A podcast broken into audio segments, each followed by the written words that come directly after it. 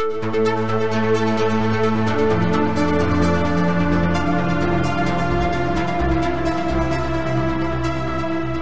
and welcome to the Sensibly Speaking podcast. This is Chris Shelton, the critical thinker at large, coming at you for more podcasting greatness. And you can see this week I am joined by Gavin Fox. Now, Gavin is someone who is involved. Welcome to the show, Gavin. Thank you. Yes, I'm just we're going to get right into it here. I'm just jumping right into this. Uh, this is a this is a follow up to the podcast I did a couple weeks ago about QAnon and the QAnon conspiracy, the QAnon movement, its beginnings on 4chan and growth into social media, and the public discourse uh, resulting in well, a great deal of uh, of nonsense uh, being spread all across the United States and the world about President Trump and conspiracies of uh, child pedophiles uh, and or, or, sorry, pedophiles in the DNC and Hillary Clinton and celebrities and basically anybody who ever said anything bad about Donald Trump. And this just kind of goes on and on. And there's all kinds of legs to this and, and all kinds of places to go. And if you are, if you have no idea what I'm talking about, then this probably isn't the first podcast you're going to want to watch. There, check out my earlier one uh, to get the basics of what this is all about. We're going to assume going into this podcast that we're not going to have to necessarily retrace all of the origins and and talk about all the the ways and means that QAnon rose, but because we've already covered some of that. But we're gonna we're gonna go into more detail, and the the the aim of this talk today is to teach me more about this. I want to know more, and I've been looking around uh, on the internet, talking to different people, trying to basically get them on my show to discuss this with me. And I found something called the Q Origins Project uh, and reached out to them started having some interactions. And as a result, we are having this conversation today with Gavin. So, first, Gavin, hi, welcome to the show again. And thank you very much for taking the time to be here. It's my pleasure. Awesome.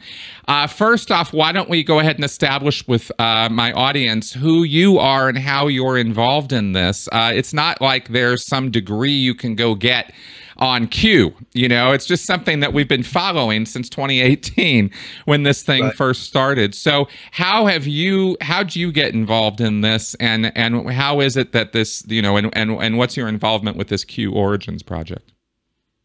Uh, my involvement in it, I've been keeping up with Q since uh, spring of 2019. Sometime a family member brought it to my attention. Um, up to that point, my only exposure to it had been, ironically, a, a Facebook article about you know QAnon and how it's tearing apart families and and breaking relationships. So, which thankfully has not happened to any of my relationships over QAnon. So, um, but it you know it's a fascinating concept and and you know having having a close family member that was that was uh i don't know if there's an involved per se but that was interested in it i started keeping up with it um and just you know keeping up with it on at at a personal level up until earlier this spring um, and of course you know over the past year especially year and a half or so with you know, between covid um, the U.S. election, you know, QAnon's taken off in all different directions, exploded massively numbers wise. Uh, last fall, on I noticed on Twitter that you know the same Q Origins project that you you mentioned and and followed that account. Um, he had just written his first few threads about the very beginning of Q on 4chan um, you know when when that figure first showed up on 4chan you know when he first got noticed what he was writing about and all that and that's you know the almost nobody who's involved in qanon is aware of any of that uh, you know that's the the the kind of hidden history of the movement mm. uh, so that mm. was that was really interesting to me um, i was still only keeping up with it on a at a personal level i was also watching a lot of the uh, you know, after the election, started keeping up with law Twitter because they were covering the post-election, uh, you know, legal challenges and and fraud allegations and all such, um, which is which is something I still continue to cover because there's that overlap with with QAnon. Uh, but then in the sometime in this spring had had an interaction with Q Origins uh, and invited me to to join in as a research assistant. I think at the time I was one of three, and uh, the other two were working on actually a kind of a data science project, uh, which was using image metadata from images that Q posted to try to narrow down you know whatever information they could could find from him on that and specifically where he was posting from. So um, i don't have the the technical skills to contribute much to that my my contribution was helping them edit the write up. Wow. So there's quite a bit of uh, interest in this. I mean, to the point that data scientists are, are you know, doing analyses of, of imagery and stuff to try to track down sources. I mean, this is pretty involved and, and good on you guys for the work you're doing on this to try to like, de- you know, de- deconstruct, figure this whole thing out. Um, uh, you know, of course, I have about a billion questions, and I don't know, you know, and, and if if I ask you stuff you don't know anything, it's totally fine. You know, no big deal. We'll just move on. But I want to, um, I do want to know everything you know. So. Yeah, so let me let me ask you first. Let me uh, let me start. Go back to the very beginning of this thing, and I think something you just said is actually very very key to the growth of this movement, and that is that a lot of people apparently who are involved in it don't even know where it came from. Right. Um, yeah. 4chan in general, you know, for the general population, most people I don't think have even heard of it. Right. And of the ones who have heard of it, they've heard the name, you know, mostly and have no idea what the website actually is. Uh, so maybe a brief explanation of that would be good, you know, for your audience. 4chan is a an image board website. It's a, or a message board website, you could call it. It is set up where unless you put in a name specifically, you are you always are an anonymous poster. So there's no I, I believe that you can sign in with an account uh, to keep track of what you've posted in the past, but it's it identifies you by an ID number uh, you know, just a randomized number. And I believe that even changes, you know, based on your IP address or, or things like that. So very, you know, clever posters can, can truly mask their identity and, you know, play, play sock puppets for themselves. And, and then there's also the option to put in a name and also uh, what's called the trip code, which is you type in a password in the, in the trip code field and it scrambles it, you know, through a, an encryption algorithm into a randomized string of characters. So it's still difficult for someone else to reverse engineer that and, and assume your identity. Um, and that way you can identify yourself consistently if you do want to. Um, right. And that's how they know because of that trip code, which is basically everybody gets a unique ID and a unique number. And that trip code uh, Q had the Q account had a had a unique trip code. That's how people knew it was the same poster, or the same account, right? Right, and uh, they they did have some some trip ups with that over time because the encryption algorithm for those trip codes is, uh, and this is where not being the tech guy bites me, but it's it was developed you know 40 years ago in the late 70s, so it's it, it's been cracked and you know there's a a lot of tools out there to to reverse engineer those. But but yeah, in, in general, the the identification method for Q once he did start ad- identifying himself was through a trip code. Got it. Um, okay. 4chan as a whole has several different boards, you know, uh, sub divisions of the website. Um, I don't I don't know what all of them are. I do know they have you know one for gun enthusiasts. They have one that's just called random, and it's you know, at random stuff. There was um, there's a politically incorrect board, I think pol P O L, um, which is I think where Q started. There are um, are, are there I believe there's also boards uh, that sort of focus on fat shaming and there's some anti-Semitic stuff and then there apparently are other boards that are completely benign and share cartoon gifs or share you know ideas about sci-fi or something. I mean it's a, apparently quite a wide-ranging place and i i wanted to to get you know get your descriptions and ideas on 4chan because i i wanted to sort of figure out for myself what this place is. It's it's sort of this free speech frontier where anything goes kind of. Um at one point, I guess Q went from I guess about a month in, I guess Q went from 4chan to 8chan because 4chan was was was being moderated too much or something. I, I don't know. What do you yeah, know about this? That happened a couple months in. Uh, okay, so Q started out posting on the what's called politically incorrect or pol for short. Uh, was where he hung out, as far as we know, exclusively on that board. Okay. Uh, about a month in, because he, he started posting end of October in 2017. By the end of November, uh, he had had the site administrators set up a separate board for him and had moved over there on still on 4chan. Um, actually, I take that back. He moved on to another user's board called the Calm Before the Storm. Uh, that was set up by uh, this guy named known as Baruch the Scribe, he's a South African user, uh, and then moved from from that board. That was when he moved over to uh, 8chan. Was he um, when they had a like I said, his his trip code was was cracked. There were people impersonating him on other boards and such, and then the administrator of the Calm Before the Storm board disabled the trip codes, and it's a big drama thing. Got uh, it. But yeah, that, at that point, he, he moved moved over to 8chan, where the administrator set him up with his own board, where he was the only user who could post on it. So he had the, uh, and I don't, I don't remember which boards were which, but Q had one where only he could post, and then the Anons that followed him over from 4chan, Anons being the users uh, for the uh, for the site, they had a separate board where they could discuss whatever he posted on his board. Okay, got it.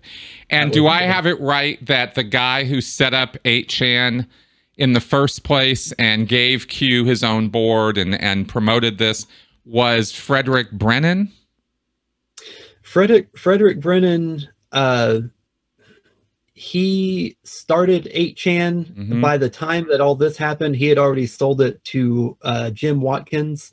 oh, it was already sold at this point. Okay. Yeah. So uh, um, Brennan, I believe, was still working for 8chan at the time, but he he wasn't pulling strings or calling shots or anything. Um, okay. He, he was the site designer, but he he wasn't running it at the time.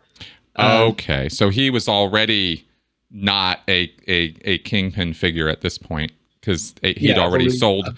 8chan he set up because 4chan was too limited, too moderated, and he wanted absolute free speech. So he sets right. up 8chan and then Q and then he sells it to Jim Watkins who's who's featured all these guys, all these players are featured in the Q documentary on HBO if you want to see what they look like and sound like because um, Fred has expressed a great deal of remorse and uh, seeming, you know, like, wow, I really wish none of this had happened kind of attitude about a lot of this. Yeah, Fred, like you said, he he set up 8chan as a free speech absolutist deal um, after the Gamergate scandal on 4chan, where they kind of cracked down on, you know, on moderating moderating certain kinds of content and speech on there. Um, you know, 8chan was a reaction to that for absolute free speech. And like you said, yeah, um, in in the years since then, uh, Mr. Brennan's kind of come around to like maybe we should moderate some things so that you know. Um, so he he has uh, had a bit of a change of heart on that. Yeah. Yeah, I think administering an abs- a free speech absolutist site or moderating a free speech absolutist site for three years will do that to you. He he seemed to have been uh, quite uh, distraught over what you know some of the things that he uh, saw and, and heard over that time. Um, he hasn't gone into a lot of detail on that, and I've actually reached out to Fred, and and uh, and we're he's he doesn't seem willing to to discuss it.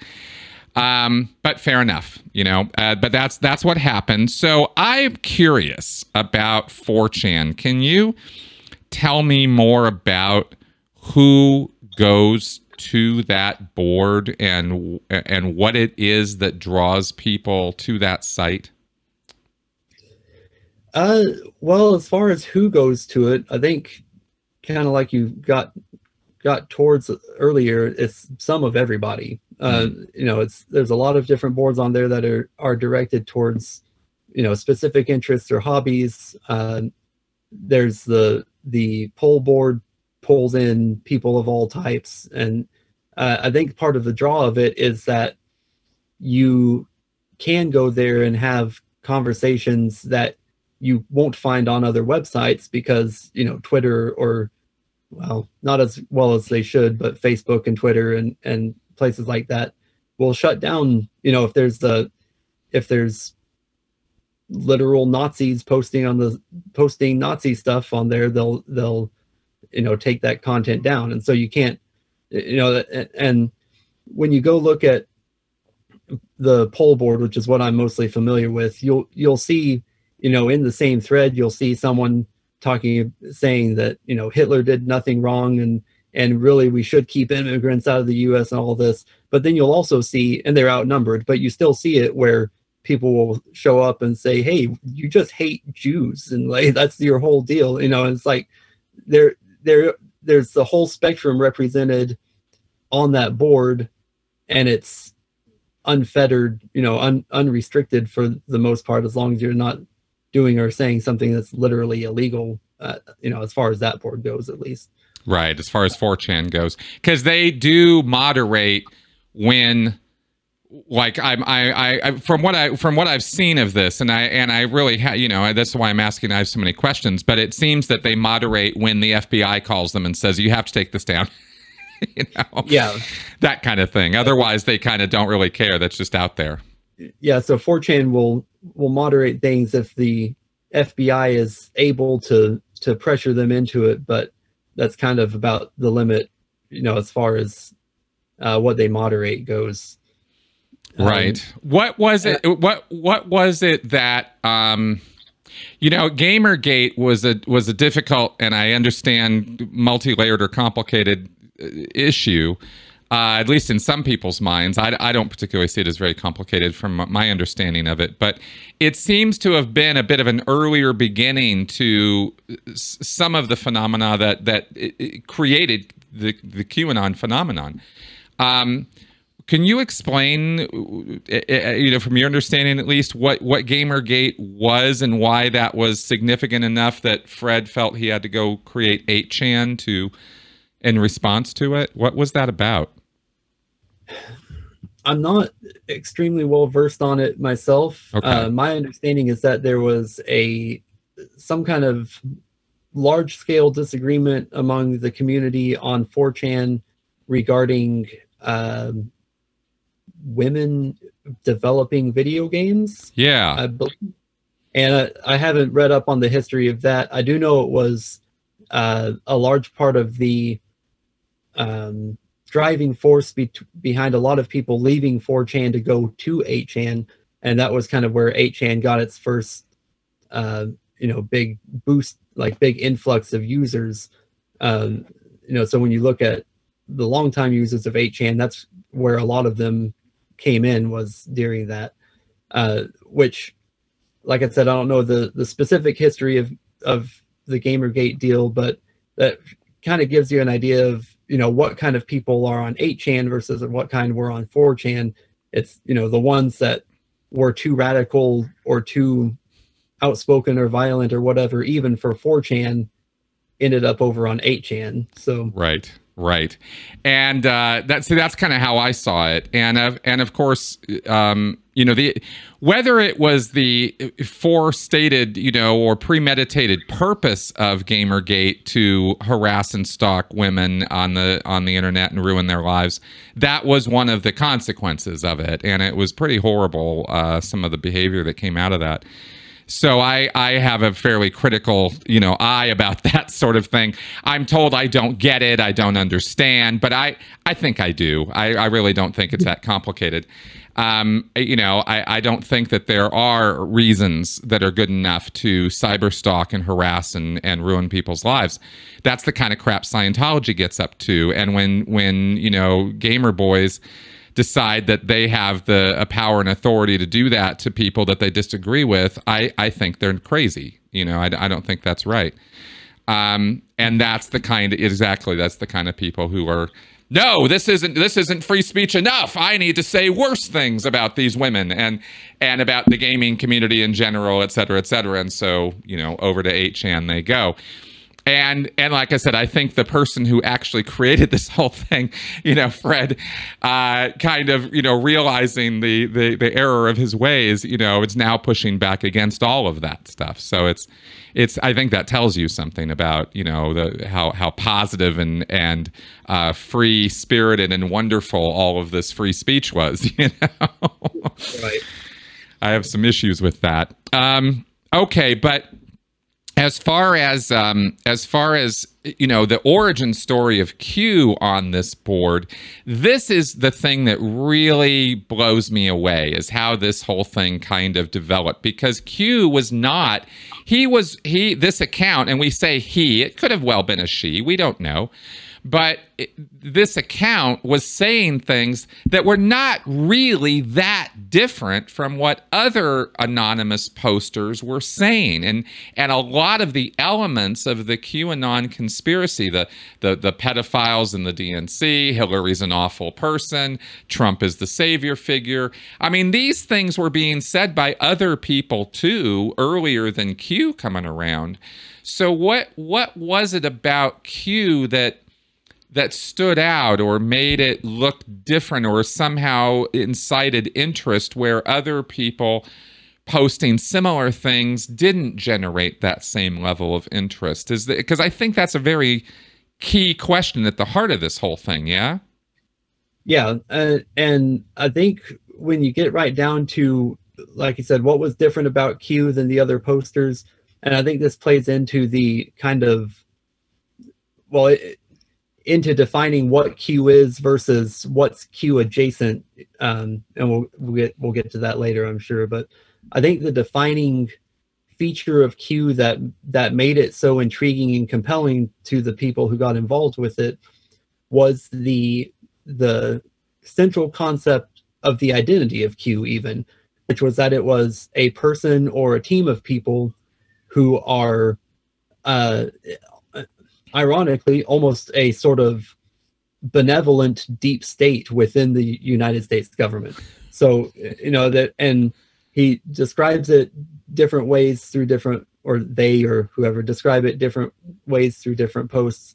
Um, at, at one point, they post and say that Q is uh, fewer than 10 people and only three non military. So that's one description that they give you know so there's this you know you can kind of fill in the blanks and it's like okay you know three to ten people high up in the government you know the the name q comes from um in in one post they started with with the header line q clearance patriot which you know q clearance is the top level uh, department of energy clearance.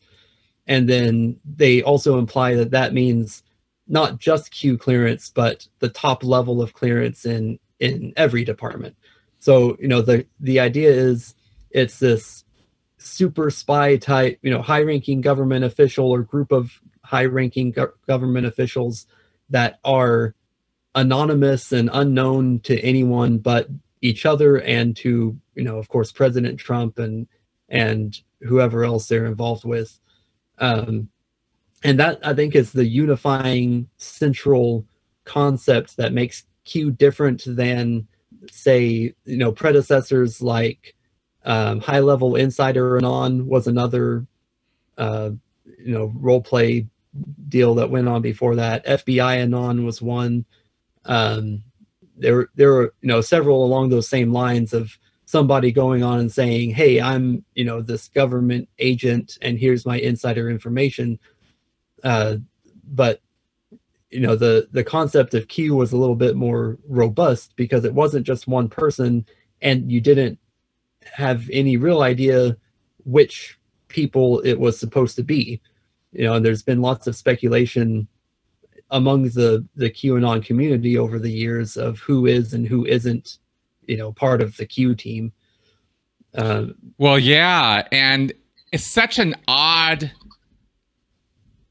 place to go. The Department of Energy. I mean, that's a that's like kind of weird, you know, like like because Q is a specific level for top secret clearance in the Department of Energy, not in the FBI, not in the CIA, not in the NSA.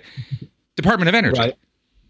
Like now, what? That that I think can be explained, and this, and of course, nothing with QAnon is sure or certain, but I think where that came from is the original um, topic of interest that that was being discussed when when Q got started on posting was the um, uranium one scandal deal that you know if you if you remember that that you know supposedly Hillary and Obama had orchestrated uh, selling uranium to Iran and Russia and whoever right.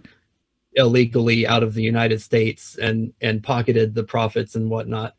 And in I don't remember the exact date, but about a, a week before the first canonical Q drops, uh, the Hill had just run another story about uranium one, and so that that was on the pol board. That was kind of the the topic at the time was uranium one. Um, you know, Bob Mueller's investigation into the 2016 election. Um, you know, and whatever scope that was, and he was about to uh, indict. You know, about to to announce the first indictments in that that weekend also so there's this kind of conflicts of you know the the the users of the pol board which they refer to themselves as pollax um, they they were talking about uh, uranium one and they're talking about you know Mueller's investigation. And there's already this idea even then that Mueller was maybe investigating things beyond just the 2016 election. Uh, so you know there there's there was speculation that you know who's he going to indict? And some people were saying he is going to you know like indict Donald Trump himself or people in his in his campaign or administration. And then other people were saying no it's going to be you know Hillary and her camp and there you know that was the topic of discussion at the time uh, and that's that's where Q came up you know his first few weeks of or first week or so of posts were basically all about Hillary and all the things that Hillary was supposed to have done, including uranium one. And I think that's where the Q clearance thing comes in, is because you know it, anyone who's going to know about where did the uranium go and all that, it's probably going to have Q clearance. Of course, Department of Energy makes total sense. They're in charge of our nuclear stockpile. Right. Uh, okay, got it. So interesting, conf- you know, sort of confabulation of events there. Um, now, the LARPing thing, the live action role playing, this idea of taking an account and saying you are, you know, X government employee or you work for X, you know, alphabet organization and you have this insider knowledge. This is something that was going on on 4chan for some time before Q came along. Is that right? Yeah. Yeah, there there were several, you know, it was a constant low level thing among the users, but it, there were also several, you know, that kind of got started and none to the degree that Q has, but he uh, or they definitely weren't the first on the scene. Uh, right. Just the most successful so far. Well, exactly, very successful. Obviously, I mean, by by their standards, you know, Q was fantastically uh, successful, but did anyone really take these accounts seriously, or were the people on the boards aware of the fact that these guys were probably just screwing around? Uh, what was the both. spirit of it? You know? Yeah, it was. I mean, there there was a lot of um, a lot of people on either side uh, on any LARP on 4chan, and and part of that is that you know, because it's an anonymous board, um, a lot of the, especially the lower level LARPers, would be and and I say larpers, a lot of them weren't, um, or possibly could could not be. But it would be people saying like, "Oh, I was, you know, in in you know special forces in the army in Afghanistan, and here's what we did in 2008 or whatever," you know, and uh. and like, you know, that that could be a, an operator posting on there, and no one has any way to tell unless you have direct knowledge of that operation, which is what a handful of people in the whole world or whatever. So there there was always the the idea on the on the boards that someone saying something like that could in fact be a special operator or an FBI agent or a, a Department of Energy employee or whatever.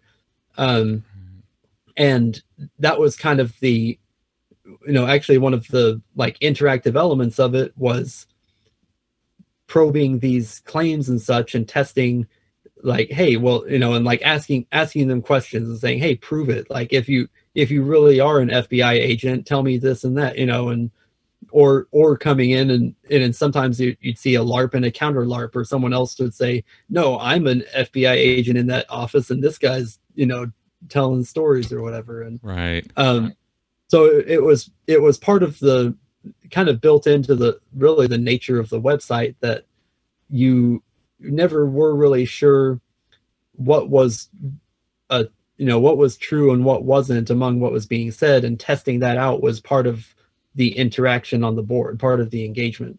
Okay. And and, and I, am sorry? Uh, i was going to say i believe that's where most of the predecessors to to q kind of failed was they tried to you know tell too big a story and then it blew up on them because you know reality wasn't backing up what they were saying. Right so it's not that the people on these boards are completely uncritical. Don't ask questions. Don't probe. I mean it, it's it seems like quite a lively place for that. Yeah and in fact it, um, it, it's it's a an argument you can make that the reason Q moved off of the pol board onto Calm Before the Storm in the first place was because he was they were getting so much uh, you know backlash and criticism for being a LARP. Um, uh, I'm not gonna throw off our stream by trying to screen share it, but we uh, one of our data scientists in the Q Origins project, Robert, has made this little time series tool where you can you know search for a, a term used in the in the 4chan posts and the and the you know, you know he's, he's built a database of all the Q drops and all the threads related to those. Um, you can you can search for the use of a term and and get a graph of you know how often that term was used. And when you search for LARP, you see right at the start this big spike of of it being you know of the use of LARP in those threads. And and as soon as Q moved off of pol to calm before the storm, it plummets back down off that cliff. You know, you have to infer from that data because it's not, you know, Q does never say, well, we're moving because we're being called, but you can make that inference just based on that data that maybe, you know, they're getting too much backlash and like, I don't like it here anymore and, and moved off. Got it. Um, when they move to this other board, can they can they control who goes on that board or who gets to comment there? Uh, no. On on on Calm Before the Storm, they couldn't. That was that was um, the board owner for that was a separate person. Okay. In theory, um, because we still don't know who Q was, and there's there's also the theory that the guy who ran Calm Before the Storm was part of the, I guess you'd say, writing team behind Q uh, but nothing substantiated. Um, okay. But on, on, that board, the users, you know, in, anyone could show up on that board and, and post. Um, I think the reason that the accusations of LARPing fell off that cliff was because only the people who believed in Q followed him over there. Exactly. So, yeah. And and then again when when they moved off of 4chan over to 8chan, you know, same deal. Only only the the true believers followed them off of 4chan, and at that at that point, Q did get his own board to to post on exclusively. Got it. And this all happened actually. I was surprised in reviewing how how quickly this all went down. This was within the first couple months. it went, you know, boom to boom to boom over to 8chan and and then uh, you know cross the fire line onto on the major social media, YouTube and Reddit. Right. Um, and that was that that move. I say move expansion really. Yeah. Uh, partly was driven by social media figures that were already established. Uh, Tracy Diaz was one. Yep. Uh, Coleman Rogers and I forget his his partner's name, but they had a, a show called Patriot Soapbox that they ran. You know, and these were these were before Q even showed up. These people had their own YouTube channels and whatnot, and that with with their own audiences. And so when when they kind of took up the Q banner, that spread it to those groups. And of course, that's you know still kind of isolated pockets.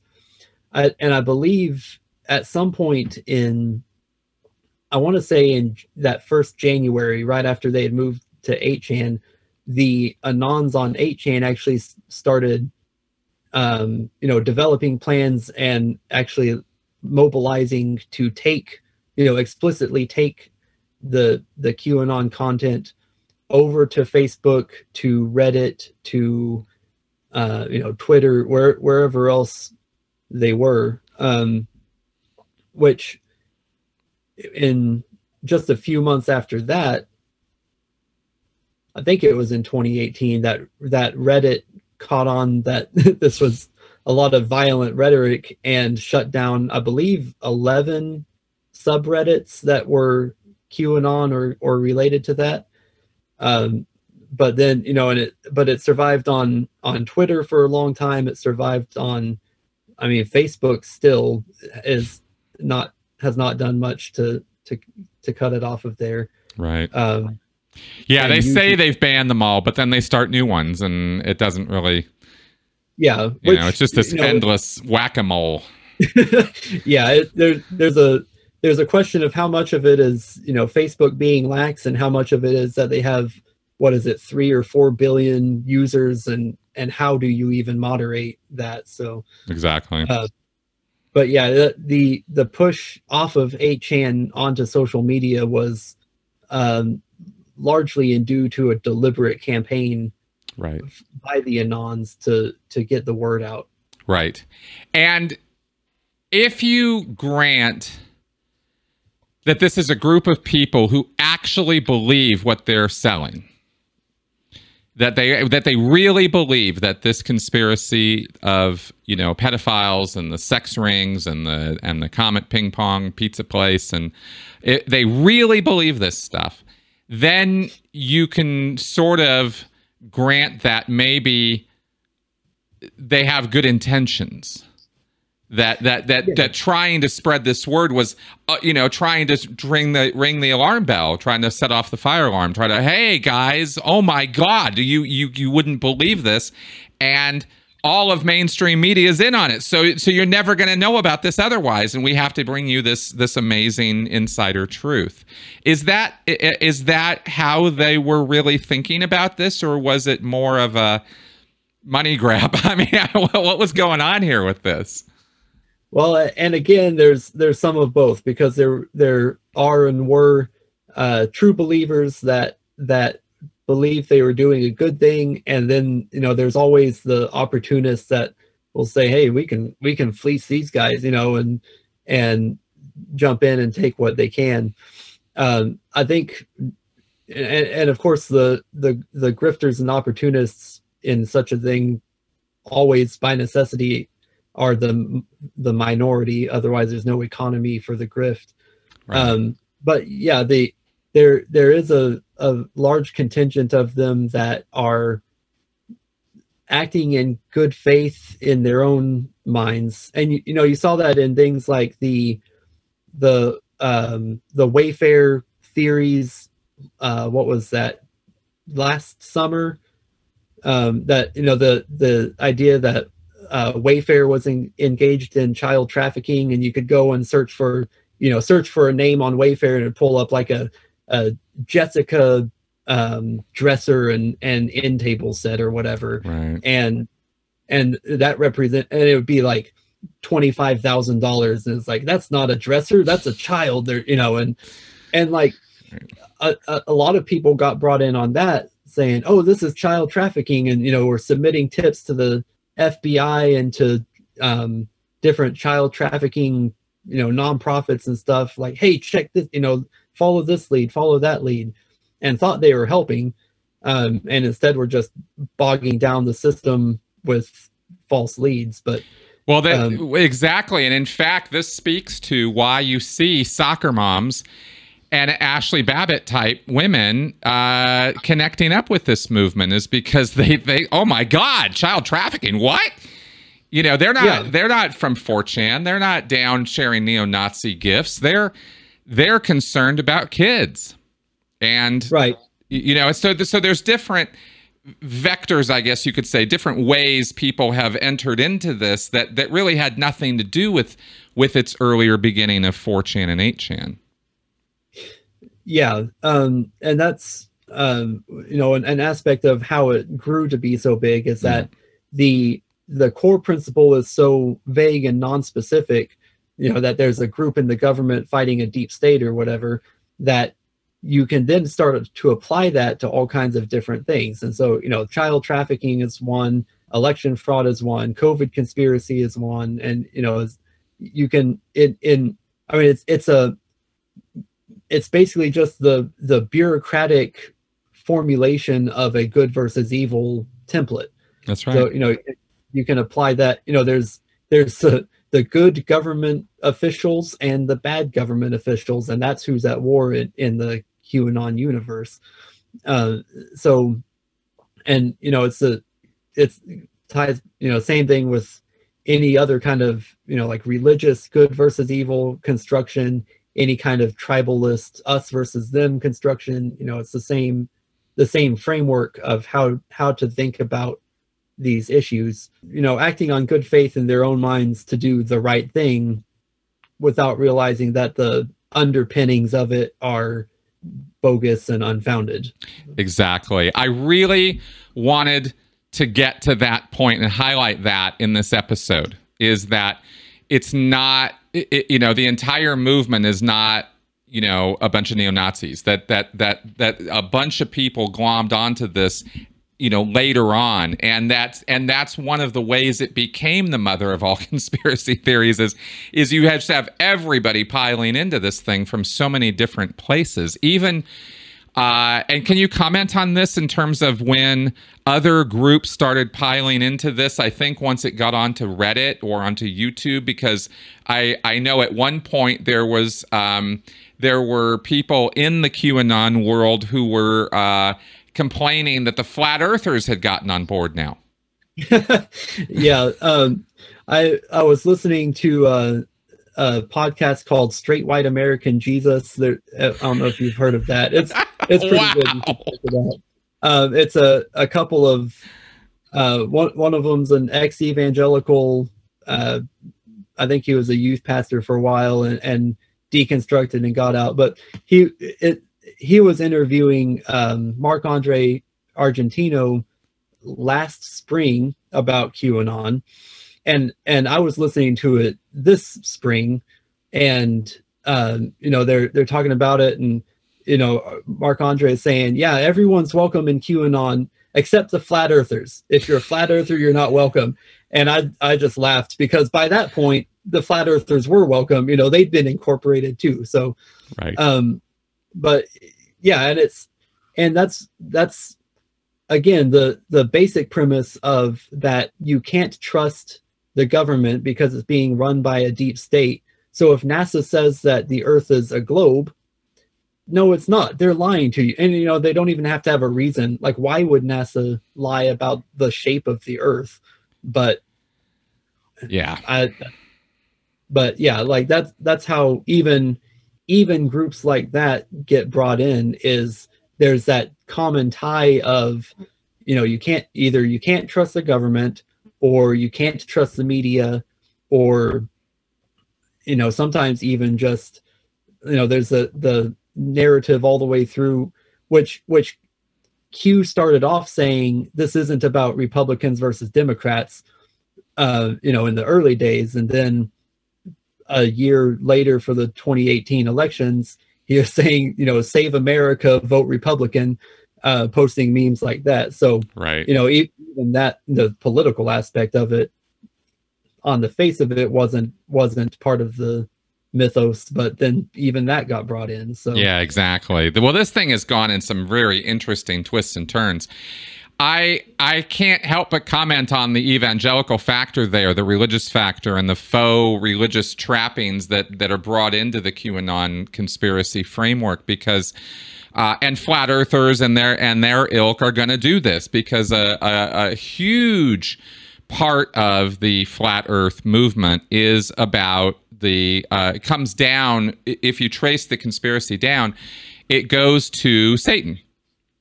Goes to satan right? It's it's all it, you know why would nasa lie about the shape of the earth? Well it's because it's all about deceiving you to take you away from god's true you know word and uh you know from the bible that the earth's flat and uh, and that and that this is the special creation of God, and we are God's special people.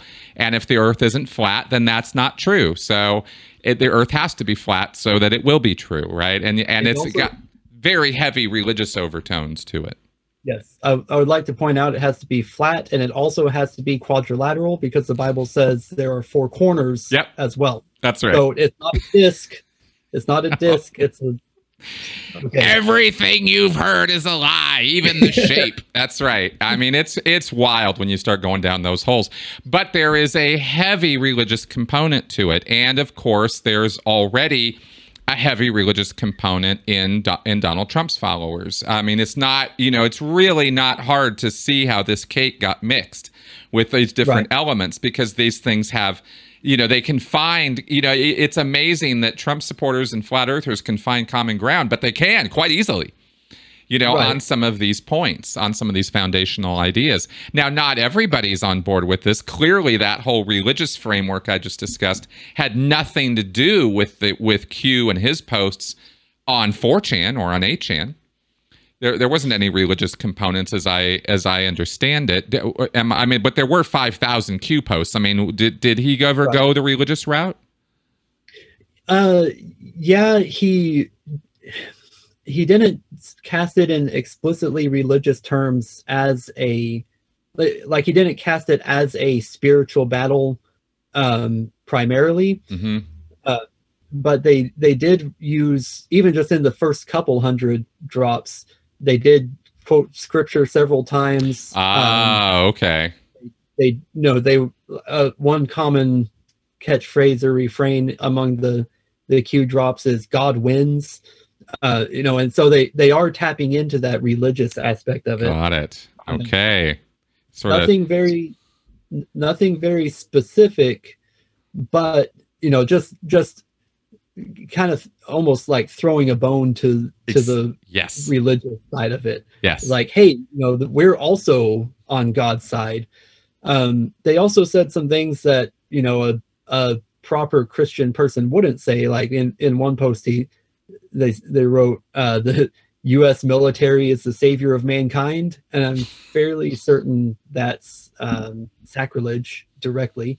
But uh, well, it all depends on uh, on how you're uh, how you're framing the the uh, God's army.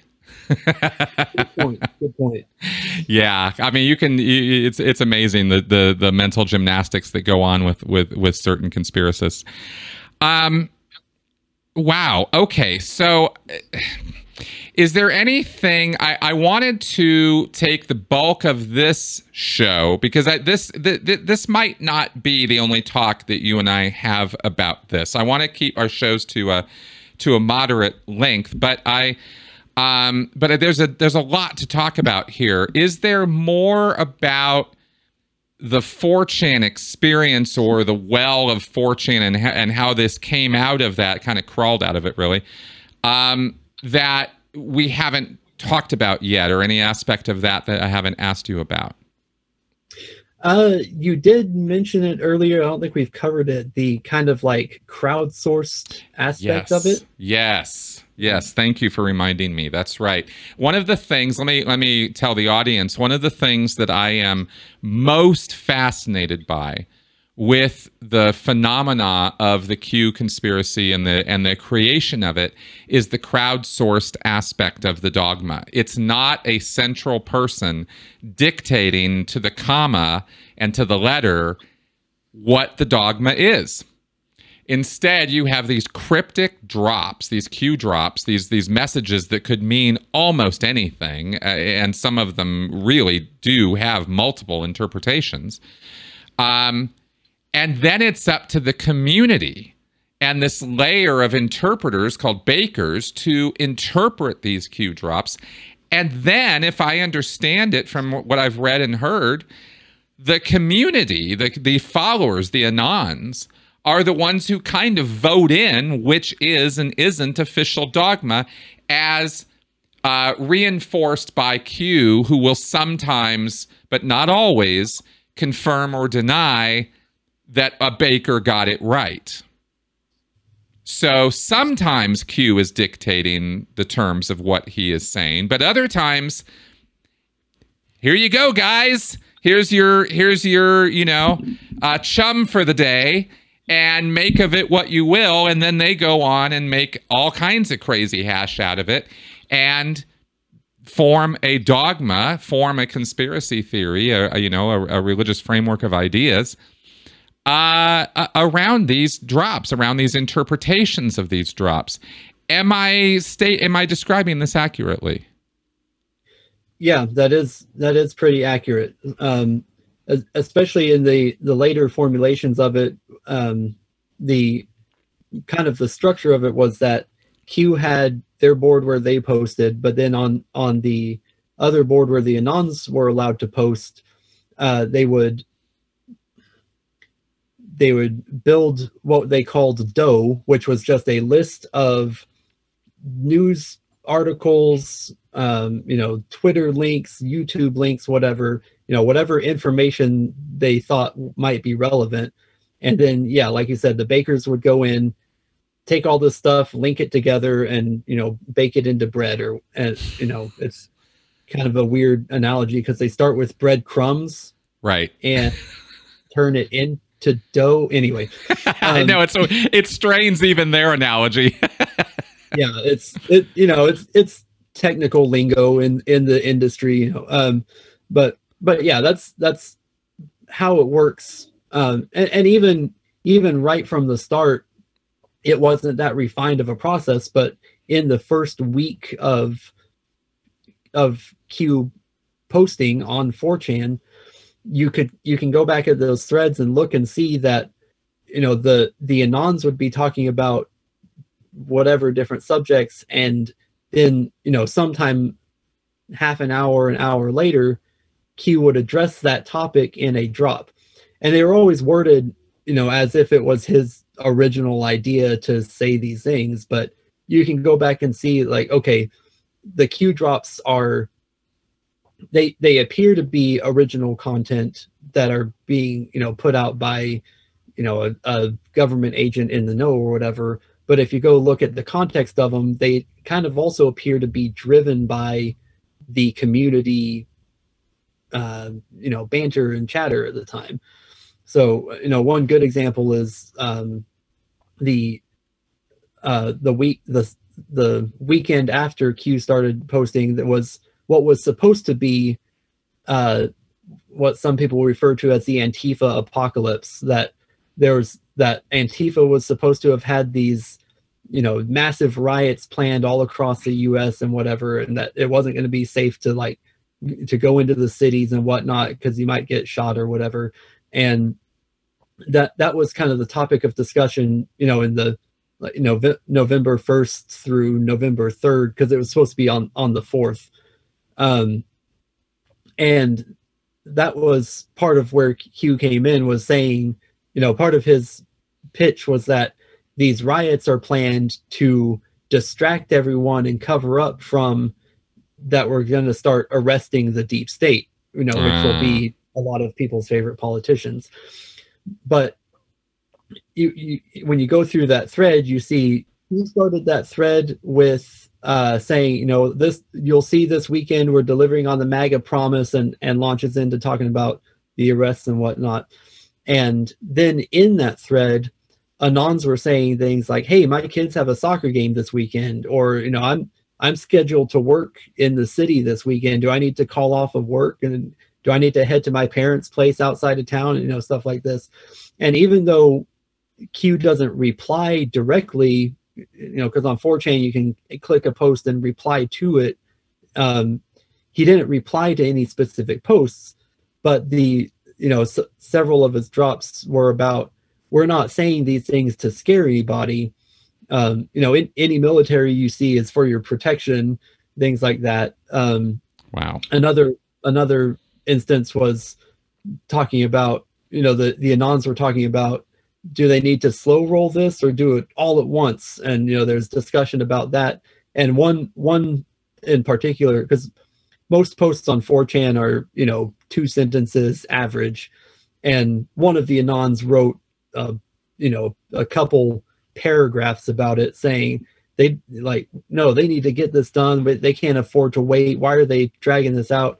And and again without replying directly to that q addressed that and said you know maybe someday we can we can do that but we can't do it all at once you know.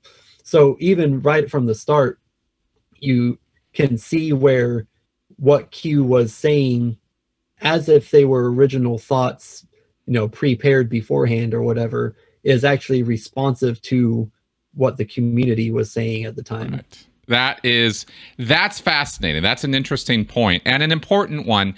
Subtle because cult leaders do that too with their communities, with their people, with their followers. Hubbard was very responsive to, and in fact, taking a bunch of ideas from his followers and turning it into what became Scientology.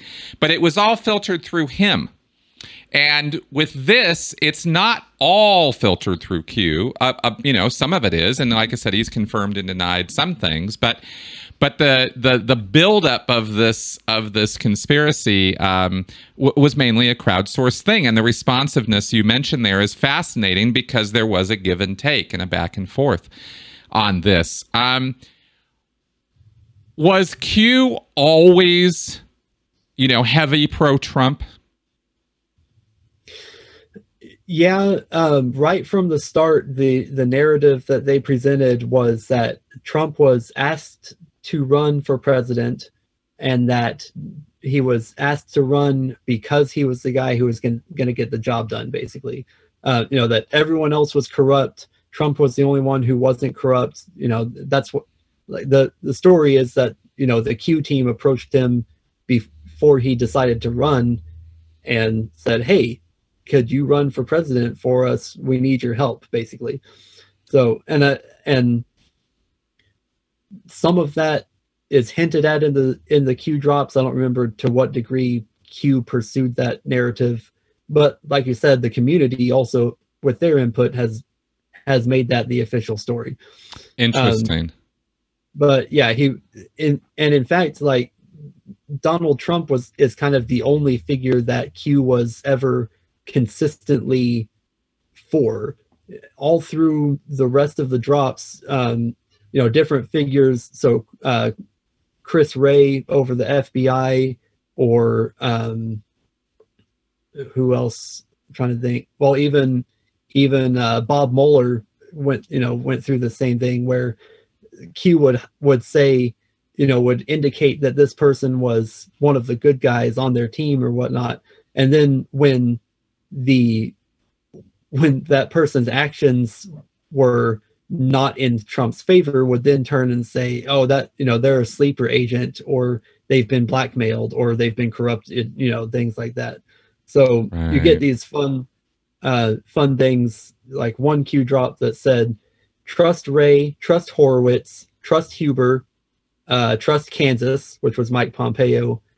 Um, and then you know when you look back on it, everyone listed in that post is either no longer relevant or has turned into one of the bad guys in the mythos. Right. So it, you know, it's kind of an interesting thing to look back on and see cues explicitly saying, trust these five people. and then by you know a year later or so don't trust any of those people one of the things that is so um, so interesting about this from a from a logical point of view or just from a consistency point of view is the inconsistency is the contradictions the self contradictions and the uh, the complete reversals of of views on certain things as well as the you know uh, litany of failed predictions. This is going to happen. This is going to happen. I mean the the very first prediction the very first statement was Hillary's getting indicted. She's going to jail. All these people are going to Gitmo. None of that has happened. And yet this thing carries on as though this is, you know, the delivered truth from heaven. So it's so it's quite weird. Um what has been your observation of how those are dealt with? How how do they, the, you know, that we call this cognitive dissonance. This this you know this this this business of it, it, you know of, of, contradictory mutually exclusive ideas that they can't both be true. Right. You know q is the deliverer of truth and yet these things are not true. So how do they resolve that? It, that that actually is also baked into the q mythos directly. Um, and another again early on um, this is foundational and and was done i think as a, a reaction to one of those failed predictions. Um, q wrote that first he wrote distractions are distractions are necessary. Disinformation is real. And it got shortened later to disinformation is necessary. Right. And that's a foundational core tenet of you know because the again you're talking about kind of this shadow warfare between the good guys and the bad guys within the government. And so it's you know they'll they'll reference Sun Tzu and talk about you know appear strong when you're weak, appear weak when you're strong, and you know that they bring in these concepts. But that the idea is that some of the you know that the the drops are meant to guide you in the right direction, but they're also meant to mislead the enemy. And so you know they'll they'll um, you know they'll say well that you know that that prediction didn't come true because it was supposed to mislead uh the deep state or whatever. The the first big one was um that that weekend of november 3rd 2017 uh was when q had predicted already that there would be massive riots martial law um you know high ranking government officials arrested civil disrest blah blah blah whatever um, none of that happened in the US, but where it did happen was in Saudi Arabia. So that was when um, I'm getting the names mixed up. The crown prince in Saudi Arabia, you can go, we have the internet, yeah. Um, when he arrested, you know, 11 other of the Saudi princes or whatnot on corruption charges. And if I remember correctly, they they did have some kind of yeah. Saudi Arabia arrests eleven princes, including billionaire. This is November fourth, twenty seventeen. Right. So, you know, November fourth was a day after originally predicted that Tony Podesta in the U.S. would be indicted, and that we would have all these massive riots about it and all such in the U.S. National Guard called up and all that, and you know, by the end of the day on November 4th, that had not happened, but the Saudi thing had happened. So Q, after the fact, came back and said, um, you know, go back and read what I wrote. All of that happened, but in Saudi Arabia. You know, it was it was given in the context of the U.S. to predict the events in Saudi Arabia, and I think around that time is when he first said that, uh, you know, just that disinformation is is necessary. Jesus. And, and this so, is early on. This is November 2017. So this is within a month yep. of of appearing. Yep, the second weekend that he that Q was around. So Jesus. Um, so you have a group of people who who buy in willingly to the idea that the deliverer of our truth is going to deceive and lie us because to, to us because that's necessary and we're just going to roll with that Yep, that's that's that's a um, they believe that's a virtue of Q and not a vice of Q. Right. It's a feature, not a bug. Exactly. Motherfuckers, and, man. I mean, you really can't. You, you, just can't make up the kind of stuff at that level because then, it, then it really is true that it doesn't matter anymore what you say. Their facts don't matter anymore when that is the foundational view of of how you're viewing the you know the, the epistemology, the tr- you know the the knowledge source and the truth of it is is is whatever you want it to be. Right. It, and it allows also after the fact to look back in hindsight at, at whatever ends up, you know, whatever was said over here and whatever ends up happening over here and say, I was right all along. Right. You know? or at least so Trumpian. Or at, least, or at least I was on the right side. You know, not not necessarily right. I had the right idea, but I was on the right side of it the whole time. Right. And personally, I see a, a parallel between, you know, this concept of disinformation is necessary in in QAnon and you know kind of the religious idea that you know God works in mysterious ways. Yes. And and you know people they'll do that same thing where they make a logical argument. Um, you know one that I that bugs me in particular is you know God made two genders. It's like okay, well, it says that you know yeah Genesis says he created mankind male and female, but it it also says that you know god it refers to god as he but god doesn't have sexual organs right so why you know and like well and and, and or you know like god made eve from adam's rib so if if gender is sexual and sexuality is genetic eve was male right and so you know and but then it's like, well but god you know god can change the genetics and it's like well if you can just change things on the fly, anything's possible. exactly. And, exactly. Yeah, and, and the same same thing in Q. That's so. right.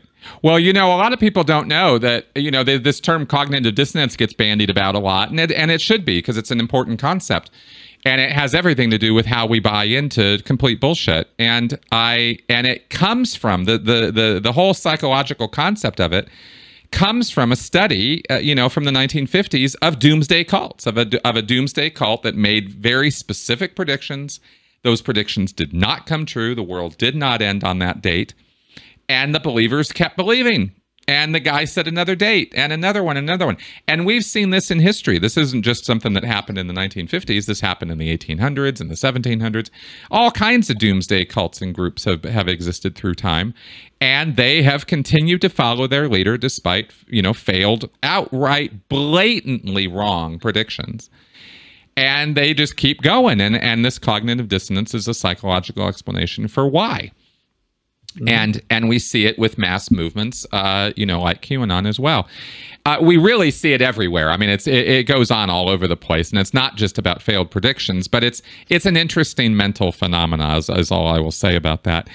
Um, so okay, so we've so he sets up, you know, this uh, sort of whether it was premeditated or not he set up this this mechanism. So anything he had to say was going to end up being believed or accepted or true or thought of that way. And then this thing starts growing.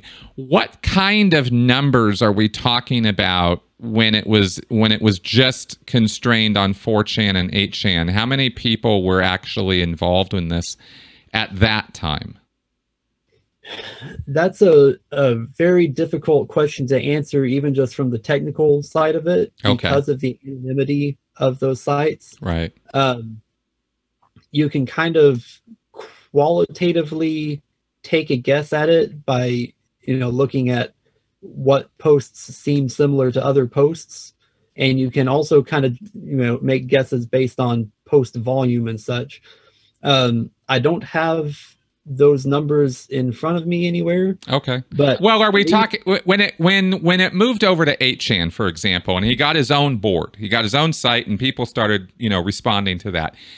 Are we talking about tens, hundred? I'm just kind of wondering order of magnitude. Is it tens? Is it hundreds? Is it thousands? How many people were actively following that in a rough sense? Um, from what I've seen, and again, taking guesses based, you know, kind of an educated guess based on what you can tell just looking at the anonymous posts. Yeah. Um, I'm. It looks like it was probably maybe a thousand total, but you know, a hundred or or maybe hundred to two hundred that were active or semi-active, and and there's no way to, to tell on those. You know, how many people would go and and read everything every day on all the boards and never post anything, Right. and and you know, really no way to tell even just like which people, you know, were were posting consistently unless they put a name on it, which is pretty uncommon on on those sites. Right. Um, but just you know, based on kind of the flow of conversation, posting volume, things like that. At that time, I believe it was you know a couple hundred active users. Right. And those Uh, okay, well those are good those are good guesses because they line up also with a paper I read. I, I got it around here somewhere. I'll have to I'll have to dig it up.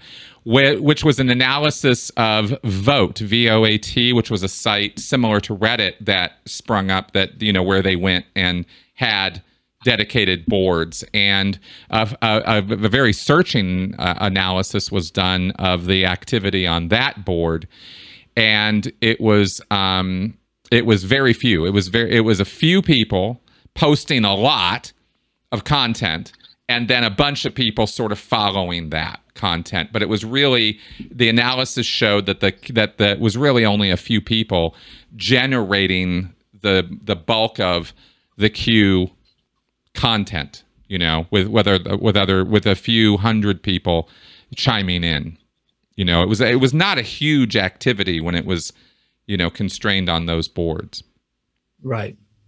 And I think even to this day, it's the numbers of primary content generators are still pretty small. You know, Yeah. I think most of them are on Telegram these days. You can go, it's, you know, 30 or 40 people that are generating 98% of the content related to QAnon. exactly and this is why i push back when people suggest that there are millions of people you know who are part of qanon i go mm, I think that there are a lot of people who would agree with some aspect of the QAnon conspiracy, but that doesn't make you a QAnon. And and I think that I think that that the media has hyped this in an irresponsible way when it comes to the numbers on this because when you put out a poll that 60% of Americans are on board with QAnon you just go hang on hang on.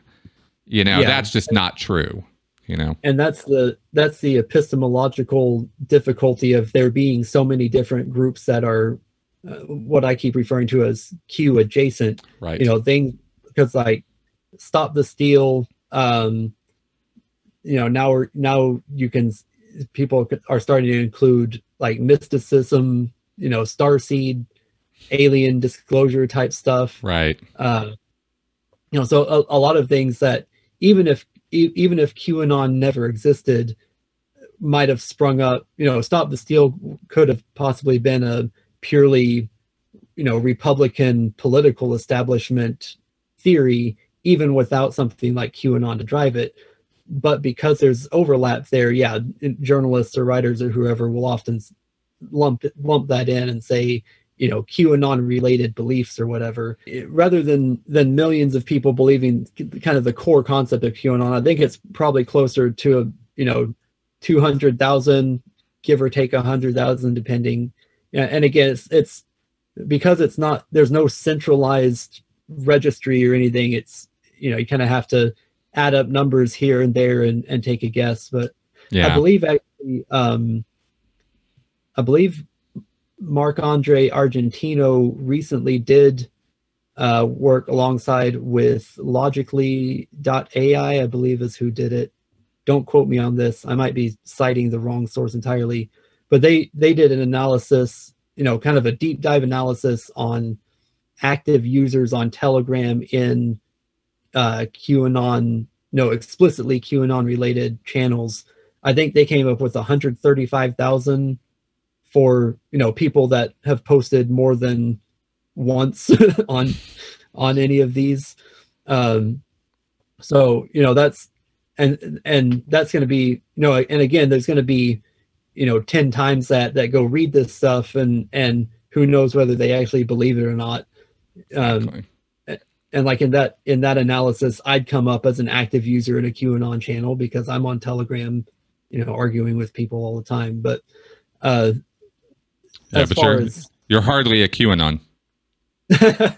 no, I, uh, no, I, I play the part sometimes just for to to try to get a point across, but um, but yeah, it, it, it just you know, there's a lot of it's a hard thing, hard metric to to lock down to a to a very uh, solid number, but somewhere in that range, you know, 100 100 to 200,000 Right, right.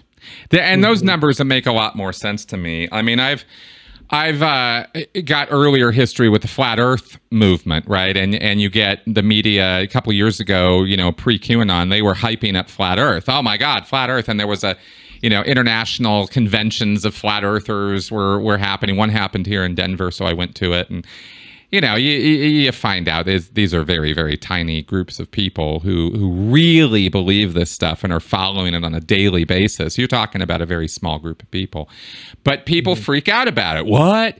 And then their videos get a few hundred thousand views, and it's like, oh my god, look at all these flat earthers. And it's like, no, just because you watch the video doesn't make you a flat earther right. you know so seems people people do like to to uh, get a little hysterical about this at times but that being said uh, I have uh, said a few times now, and I will repeat that I am bothered by QAnon because of the fact that it has jumped from an online only, you know, crazy think sort of thing to actual, very real world consequences.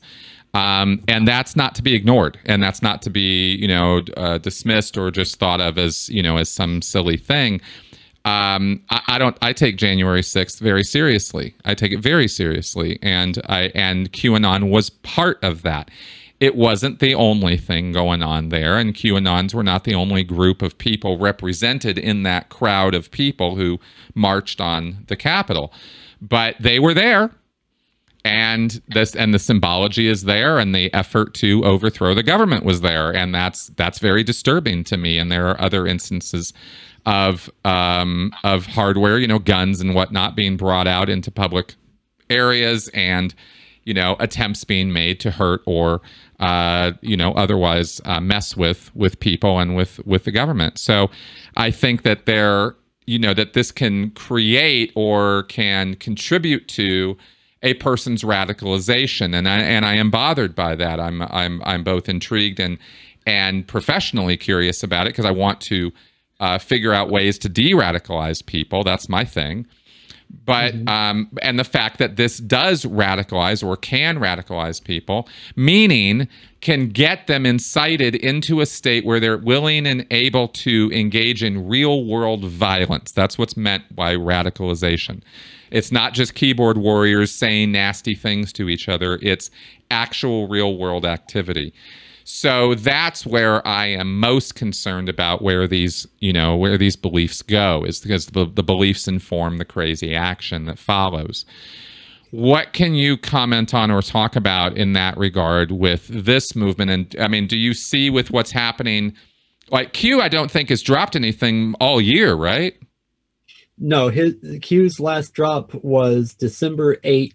Uh, the the last few drops were, you know, pretty well meaningless even by QAnon standards. One was a picture of a giant flag. Uh, you know, one was a YouTube video of uh, like a movie soundtrack song. Um, but Wow. the um as far as you know and and again we we can't count out qanon just because we can count out q. Right because even even uh, I, I checked in on it last week. The q research board on 8kun is still like i i popped in twice about 30 minutes apart and there had been over a thousand posts in between. It's oh, wow. yeah it's it's still a very active community. Um uh, but it's you know they're not they're not gone. There there was a someone posted you know wrote a news article a few weeks ago qanon is dead. And, and you know all of us that study it just kind of laughed. Right. nope no it's not. Nope. it's metastasized is what it is. Um, but um, yeah, and and when you're looking, you know, you're you're talking about radicalization and and you know even a hundred thousand people still being a problem because it can radicalize, you know, and like um, January 6th, they've made what a little over 400 arrests so far.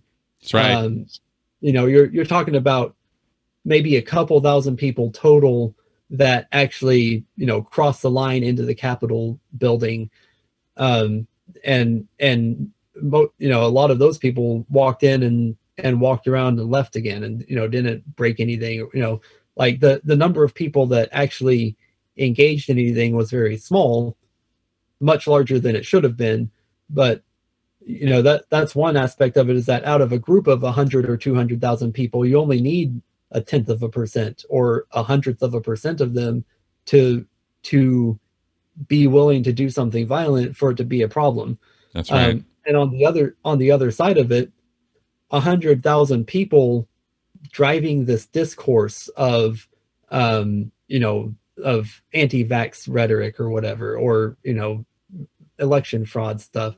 Like it that's a lot of even though it's not a large percentage of the population having that driving factor there where there's you know you have 300 friends on facebook and you know one of them once a day you know shares something or posts something that's election fraud or whatever. It's like you're still if you're still seeing that in in the conversation every day it still becomes part of the social landscape even if it's just that tiny percentage you know the the it, it gets amplified especially you know with the internet connecting everything to everything else all the time these days. That's right. Um, that's right and it also it also acts as a bit of a beacon or a lighthouse for you know for people who are already of a fringe mindset. You know they're already you know the lumpen proletariat or however you want to call them right? The the the, the class without a class the people who feel disenfranchised and don't understand why and are looking for and and then don't really quite grasp how things work you know how the government works. They didn't really pay attention in civics. They didn't really you know get how how things actually work. And so these simple simon sort of weird ideas of how things work appeal to them you know and they think that they're getting some sacred knowledge or sacred truth. And that's that's just part and parcel of the whole thought reform cult mindset is i've got the knowledge i've got the truth and you don't. And I'm special and I'm a special person because I have this and you don't. And it makes them feel empowered. You know, and that and that's a very dangerous place to be when you're empowered with false information, with things that are just factually wrong and you're 100% sure they're right. So that's that is what, you know, starts the othering, starts the us versus them, starts the the road down a path that can lead to you standing on the Hoover Dam with an M16 demanding that, you know, there be a government reform right now or things are going to get ugly, right? I mean, that's where that goes. Right. And, you know, 30 years ago, you know, the the person that had this idea would be kind of isolated within their community and um, I had this conversation, same kind of conversation with a friend recently about, uh, you know, like paranoid schizophrenics. Mm-hmm. You know, such a there's a small percentage of people that believe the government is watching their every move or that they're being gang stalked or whatever. And in the past, it was just you know, you know Joe down the street that thought that, and he's you know he's harmless. He has weird ideas, but we watch out for him. It's okay. Well, now it's you know Joe down the street hops on Reddit or whatever and goes to you know the paranoid schizophrenics board, and now there's a whole community of them that are amplifying this this idea that's right. That's uh, that's that's that's exactly how it works, and that's and that's exactly what's happening. And I do want to say, I'm not trying to stigmatize paranoid schizophrenia. It's just an, an example of you know where um, where something that used to be, you know, maybe a couple of people had this belief or this idea. Yeah, now now they can form a community of you know thousands or hundreds of thousands of them all at once um, and you know ideas that used to be dampened by you know dampened and balanced out and and uh, kind of buffered a bit by society are now just all thrown together and amplified and built on instead. Um, exactly. Exactly. And unfortunately, we have only been partially well served by the media in this regard. Because if you go back to 2017, 2018, and you see the original reporting on QAnon, you do not see, you know, you see it being pointed at, laughed at, thought is ridiculous, you know, these crazy people. But you don't see an understanding of what we just discussed, right? That that you can have um, that that the internet is kind of growing these communities because of its nature, and um, and that's the actual problem here because you're always going to have fringy, crazy, goofy ideas. There's no there's no way we're not. We're always going to have that percentage of people mentally ill or not that's not really the implication here. You know you you mentioned paranoid schizophrenia. Well paranoia is a psychiatric diagnosis but it also is just a state of mind that you can get into if you read enough crap. You know it's not you know we're not we're not we don't have to cross you know lines into psychiatric diagnoses in order to understand that there are fringe people with fringe ideas and they and they and when they get together it gets a little scary you know because there's power in numbers. And and that's really all we're trying to say here. We're not trying to you know write some new manifesto on the dangers of mental health. So you know so so it's all good. I i think i think the audience gets where we're coming from on this um, okay, well, Gavin, we're going to start wrapping up right now because we've been talking for a bit and we've covered a lot of territory on this that I wanted to deep dive into and get more explanations on from somebody who has more experience and knowledge about this. And you have served that function wonderfully today. So I really want to thank you for for taking the time to help me with this. Well, thank you for having me on. I've enjoyed it. Absolutely. Cool, man. Uh, you all can follow, you know, Q Origins Project on Twitter or check out, you know, some of the names we've dropped during this episode here. Uh, Mark and others who are doing very serious work to try to follow and understand this, you know, uh, phenomena of of QAnon. Um, are there any other sources that people might want to glom onto to follow this or find out more about it? Uh, yeah, there's a few a few uh, writers that do this for a living. You could follow uh, Mike Rothschild on Twitter.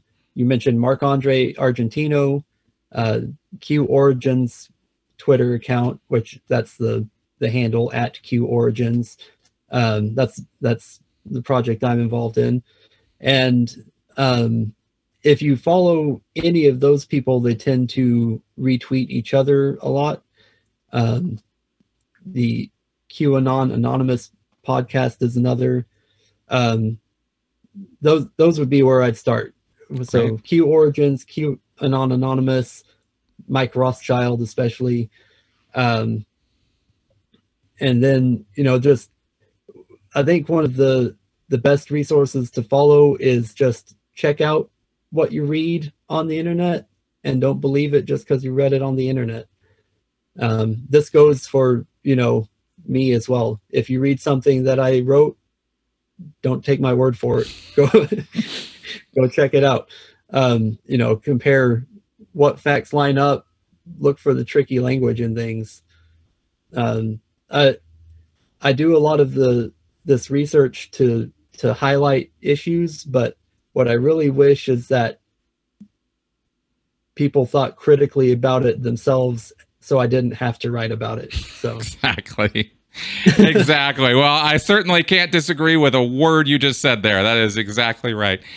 All right, folks. Well, thank you very much for coming around listening to us gab on here about this. And I hope that this podcast was informative and um, educational and perhaps entertaining at the same time. And if you think that the channel and the content I'm putting out is worthwhile and is something worth supporting, then please do follow me on Patreon. Or, of course, you can always throw me some love through PayPal. Very much appreciate your listeners, uh, my, rather, your support out there and uh, in, inviting us into your home this week. See you next week. Bye bye.